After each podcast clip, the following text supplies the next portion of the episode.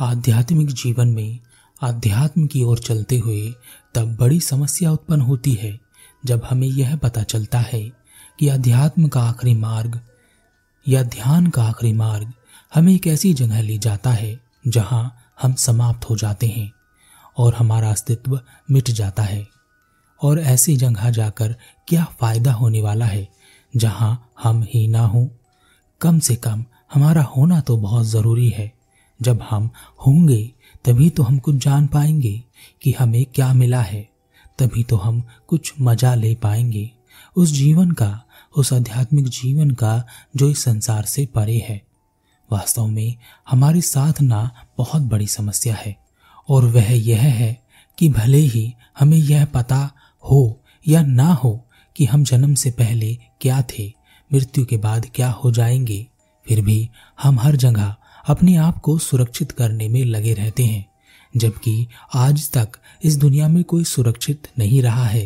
प्राचीन समय से लेकर आज तक मनुष्य एक फ़सल की तरह ही रहा है, जैसे इंसान कोई फ़सल उगाता है। फ़सल में से कुछ पौधे अंकुरित होते ही नहीं है, या कुछ अंकुरित होते हैं तो वह थोड़े बड़े होकर खराब हो जाते हैं, या कुछ ज़्यादा बड़े हो जाते हैं और उनमें से कुछ पूरी ज़िंदगी तक जाते हैं। यानी फ़सल पकने तक खड़े रहते हैं। उसके बाद किसान आता है और उस पूरी फ़सल को काट लेता है। हम इंसानों की फ़सल भी रोज कटती है। अब से डेढ़ सौ साल पहले वाले व्यक्ति आज नहीं है। आज जो हैं, वह आने वाले सौ सालों में नहीं रहेंगे और जो उसके बाद आएँगे, वह भी नहीं होंगे। कभी सोचा है, आज से 200 साल पहले इस धरती पर जो लोग थे और कितने लोग थे, करोड़ों, वह सब गिरकर मर चुके। उनमें से कोई नहीं बचा। इन सबने अपने आप को सुरक्षित करने के लिए बहुत प्रयास किए, बहुत प्रयत्न किए। लड़ाइयाँ लड़ी, एक दूसरे के गले काटे, लूटपाट की बड़े बड़े महल खड़े किए बड़े बड़े इलाज, खोजें, दवाइयाँ बनाई, एक्सपेरिमेंट किए। पर यह सब कहाँ हैं? क्या यह सब सुरक्षित हो चुके हैं? नहीं, यह कहीं नहीं है। और आप इस बात को लेकर चिंतित हैं। कि अगर मैंने ध्यान किया और अगर मैं आगे बढ़ निकला और वहाँ मेरा अस्तित्व समाप्त हो गया तो यह सब करके क्या फ़ायदा? आप बताएँ कि आपका अस्तित्व कहाँ बचने वाला है? इस दुनिया में कहीं किसी का अस्तित्व बच रहा है। जिस धरती पर आप रहते हैं, इसका अस्तित्व भी एक समय पर नहीं रहेगा। जिस सूर्य की गर्मी पाकर आप जीवन जी रहे हैं, उसका अस्तित्व भी एक दिन नहीं रहेगा। तब आप अपने आप को कैसे सुरक्षित करेंगे? यह जो हमें वहम हो गया है ना, कि हम सुरक्षित हो सकते हैं या हैं, इसी एक वहम के कारण दुनिया में इतना उत्पात मचा हुआ है। लोग इतने दुखी हैं और इतना संघर्ष कर रहे हैं। लोग ज़िंदगी में खुश नहीं हैं। सब कुछ होकर भी उन्हें लगता है कि उनके पास कुछ नहीं है। हमारे रिश्तों में भी प्रेम नहीं है, स्वार्थ भरा है। सब अपना अहंकार लेकर घूम रहे हैं। और यह सब जो कुछ भी हो रहा है, केवल एक इसी झूठ के कारण हो रहा है कि हम सुरक्षित हो सकते हैं। लोग अगर केवल एक सत्य को समझ लें कि ना इस धरती पर कभी कोई सुरक्षित हुआ है और ना कभी कोई होगा तो वह उस अनमोल जीवन को भरपूर जी पाएँगे, जो उन्हें एक समय के बंधन में मिला हुआ है। तब किसी आध्यात्मिक जीवन की कोई ज़रूरत नहीं है, क्योंकि वही आध्यात्मिक होगा जो वह जिएँगे। ना कोई डर होगा ना स्वार्थ भरी प्रार्थनाएँ होंगी, सिर्फ़ आनंद और आनंदमय जीवन होगा। परंतु यह तभी हो सकता है जब आप इस सत्य से परिचित हों। हमारे साथ एक बहुत बड़ी समस्या है, और वह है दो शब्द, एक मुक्ति और दूसरा मोक्ष। हमें लगता है मुक्ति मोक्ष मिलने के बाद हम किसी दूसरे लोक में चले जाएँगे, और हमें यहाँ वापस नहीं आना होगा। उस लोक में हम नए रिश्ते बनाएँगे और मज़े से रहेंगे। वहाँ ना दुख होगा, ना कोई परेशानी। जो चाहेंगे सब मिलेगा। और केवल एक इसी कारण से बहुत सारे लोग आध्यात्मिक हो गए हैं, क्योंकि वह अपने लिए मुक्ति या मोक्ष चाहते हैं। और उनका मोक्ष एक दूसरी दुनिया में नया जीवन है, जहाँ पर वह वैसे ही होंगे जैसे यहाँ पर हैं। यानी कोई अनिल है, कोई सुनील है, कोई धर्मेंद्र है, कोई सत्येंद्र है, कोई जितेंद्र है, जो भी है। वह वहाँ भी वही होगा। यानी हम ऐसे के ऐसे ही वहाँ चले जाएँगे और हम सुरक्षित हो जाएँगे। एक शिष्य ने अपने गुरु से एक सवाल पूछा। उसने कहा, गुरुदेव, मृत्यु क्या है और मोक्ष क्या है? गुरु ने कहा, साँसें खत्म हो जाएँ, परंतु इच्छा बाकी रहे, वह है मृत्यु। परंतु जब साँसें बाकी रहें और इच्छाएँ खत्म हो जाएँ, वह है मोक्ष। हम सब बस यही गड़बड़ कर देते हैं। मुक्ति या मोक्ष साँसें रहते ही आप प्राप्त कर सकते हैं। साँसें समाप्त होने के बाद आप कुछ भी नहीं कर सकते। और मुक्ति या मोक्ष का मतलब हम बहुत गलत समझ लेते हैं। मुक्ति या मोक्ष का मतलब है अपनी बुराइयों से मुक्त हो जाना, अपनी लालसा में, लालच में, वासना में स्थित ना होना, यानी मोक्ष होना। जब आप अपने इस जीवन की छोटी छोटी इच्छाओं से, लालसा से, वासना से, बुराइयों से मुक्त नहीं हो सकते तो आप किसी दूसरी मुक्ति या मोक्ष को कैसे पा सकते हैं? ध्यान में हम अपने जीवन की छोटी बड़ी बुराइयों से मुक्त होते हैं। धीरे धीरे हम अपनी अच्छाइयों से भी मुक्त होते हैं और अंततः जिस कारण से हम बने हुए हैं, उस कारण से भी हम मुक्त होते हैं।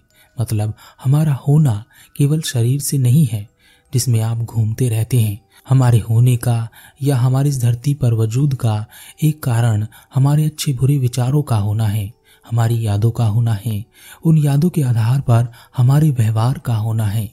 जब हमारे होने पर ही चोट की जाती है और अध्यात्म यही करता है, वह आपके होने पर ही चोट करता है। जो झूठ पकड़कर आप इस दुनिया में चल रहे हैं, उसे तोड़ देता है और आपका एक नया जन्म होता है। तब आप मिट जाते हैं और कोई और ही जन्म लेता है, सिद्धार्थ। बुद्ध हो जाते हैं, वर्धमान महावीर हो जाते हैं। वास्तव में इनके नाम ही नहीं, इनकी पहचान भी खत्म हो जाती है। जिस तरह से आप इन्हें पहचानते रहे होंगे, यह वैसे नहीं रह जाती। जब सिद्धार्थ वापस आए तो वह वैसे नहीं थे जैसे गए थे। वह पूर्णता एक नई पहचान के साथ आए थे। मुक्ति या मोक्ष मृत्यु के बाद की चीज़ें नहीं है। जो है, वह यही है। मुक्ति भी यही है और मोक्ष भी यही है। नरक भी यही है और स्वर्ग भी यही है। बात सिर्फ़ इतनी सी है कि जिस डर से आप आध्यात्म के रास्ते पर चलने से डरते हैं या ध्यान में आगे बढ़ने से डरते हैं कि आप मुक्ति या मोक्ष पाकर समाप्त हो जाएँगे तो ऐसा कौन है जो समाप्त नहीं हुआ है? आप सोचते हैं, हम पुनर्जन्म लेकर वापस आते हैं। मुझे बताइए कि आप पिछले जन्म में क्या थे और आने वाले जन्म में आप क्या हो जाएँगे? जो है, यही है और यही कभी किसी का रहा नहीं है। लेकिन हमें उन चीज़ों में विश्वास करने की आदत है जो हमें बचा लें। चाहे वह मुक्ति और मोक्ष हो या पुनर्जन्म हो या स्वर्ग हो या कोई दिव्य लोक हो या आत्मा हो, हम जैसे भी हों, इसी में अपनी खुशी ढूंढते रहते हैं। क्योंकि यहाँ हम सुरक्षित रहते हैं। शरीर से तो एक बुद्धत्व प्राप्त व्यक्ति भी मरता है और एक साधारण व्यक्ति भी मरता है। जीवन दोनों ही जीते हैं। सुख दुख भी दोनों के जीवन में ही आते हैं। बस अंतर इतना सा है कि साधारण व्यक्ति अपना जीवन गंवा कर मरता है और बुद्धत्व प्राप्त व्यक्ति जीवन जीकर शरीर त्याग देता है। एक शिष्य ने अपने गुरु से पूछा, गुरुदेव, क्या मुक्ति और मोक्ष पाना इतना ज़रूरी है? इस दुनिया में कितने रंग हैं, कितना कुछ है मैं उसे बार बार जीना चाहता हूँ। मैं तो हर बार यहाँ आना चाहता हूँ। मैं तो इस जीवन मरण के चक्कर में हर बार फंसना चाहता हूँ। गुरु ने एक खेलते हुए बच्चे की ओर इशारा करते हुए कहा, उस बच्चे को देख रहे हो? वह अब जिन खिलौनों से खेल रहा है, वही उसकी ज़िंदगी है। उसके सपने में भी खिलौने ही आते हैं। वह और खिलौने चाहता है। वह जीवन का कोई खेल भी खेलना चाहता है तो वह उन खिलौनों के माध्यम से ही खेलता है। इन खिलौनों के लिए वह किसी से भी लड़ सकता है, जिद कर सकता है। वह उन्हें बहुत संभाल कर रखता है। इस बच्चे को अभी उस जीवन से कोई मतलब नहीं है, जिस जीवन में कोई मुक्ति या मोक्ष के बारे में सोचता है, या धन दौलत के बारे में सोचता है, या सुख और दुख के बारे में सोचता है, या परमात्मा के बारे में सोचता है। लेकिन जैसे जैसे इसकी बुद्धि और समझ का विकास होगा, यह सारे खिलौने इसके जीवन से चले जाएँगे। जिन पर यह जान छिड़कता है उन्हें भूल जाएगा। क्या अब भी तुम अपने खिलौनों से उतना ही प्रेम करते हो? क्या वह अभी भी तुम्हारी ज़िंदगी में ज़रूरी है? शिष्य ने कहा, नहीं गुरुदेव, समय के साथ वह सब खेल खिलौने छूट जाते हैं। गुरु ने कहा, समय के साथ नहीं छूटते, समझ के साथ छूट जाते हैं। इसी तरह जो व्यक्ति अध्यात्म के मार्ग पर चलता है, उसकी समझ अधिक से अधिक बढ़ती चली जाती है और उससे यह दुनिया छूट जाती है। यहाँ के खेल खिलौने जिन्हें लेकर हम उत्पात मचाते हैं, सब छूट जाता है। वह सामने एक छोटा बच्चा है और हम सब बड़े बच्चे हैं, पर हम बच्चे ही हैं। अभी तक हम बड़े नहीं हुए हैं। जिस प्रकार वह बच्चा अपने खिलौनों में अपनी ज़िंदगी ढूंढ रहा है, उसी प्रकार हम बड़े बच्चों के खिलौने कुछ अलग हैं और हम उनमें अपनी ज़िंदगी ढूंढते रहते हैं। लेकिन जो अध्यात्म के मार्ग पर आगे बढ़कर अपने आप को खोजते हैं उनके यह सब खेल खिलौने छूट जाते हैं और वह उस स्थिति को प्राप्त करते हैं जिसे एक साधारण व्यक्ति को समझना मुमकिन नहीं होता। जैसे एक छोटे बच्चे को बड़ों के हालात समझाने मुमकिन नहीं होते, पर कभी कभी बच्चों पर ऐसे हालात आ गिरते हैं कि वह छोटी उम्र में ही बड़े हो जाते हैं। इसी प्रकार हम पर ऐसे दुख आ गिरते हैं जो आपकी समझ को बढ़ा देते हैं। तो अगर आप इस डर से आध्यात्मिक मार्ग पर चलने से डरते हैं कि आप समाप्त हो जाएँगे तो शायद इस मार्ग पर आगे बढ़कर आप बचे रहें, वरना समाप्त तो सबको एक दिन होना ही है। हम बचेंगे या मिटेंगे सवाल यह नहीं है। सवाल यह है कि जो हमें मिला हुआ है, हम उसे कब तक अनदेखा करते रहेंगे, कब तक हम अपने जीवन को बर्बाद करते रहेंगे। यूँ तो जीवन बहुत बड़ा है, परंतु इससे छोटा भी कुछ नहीं है।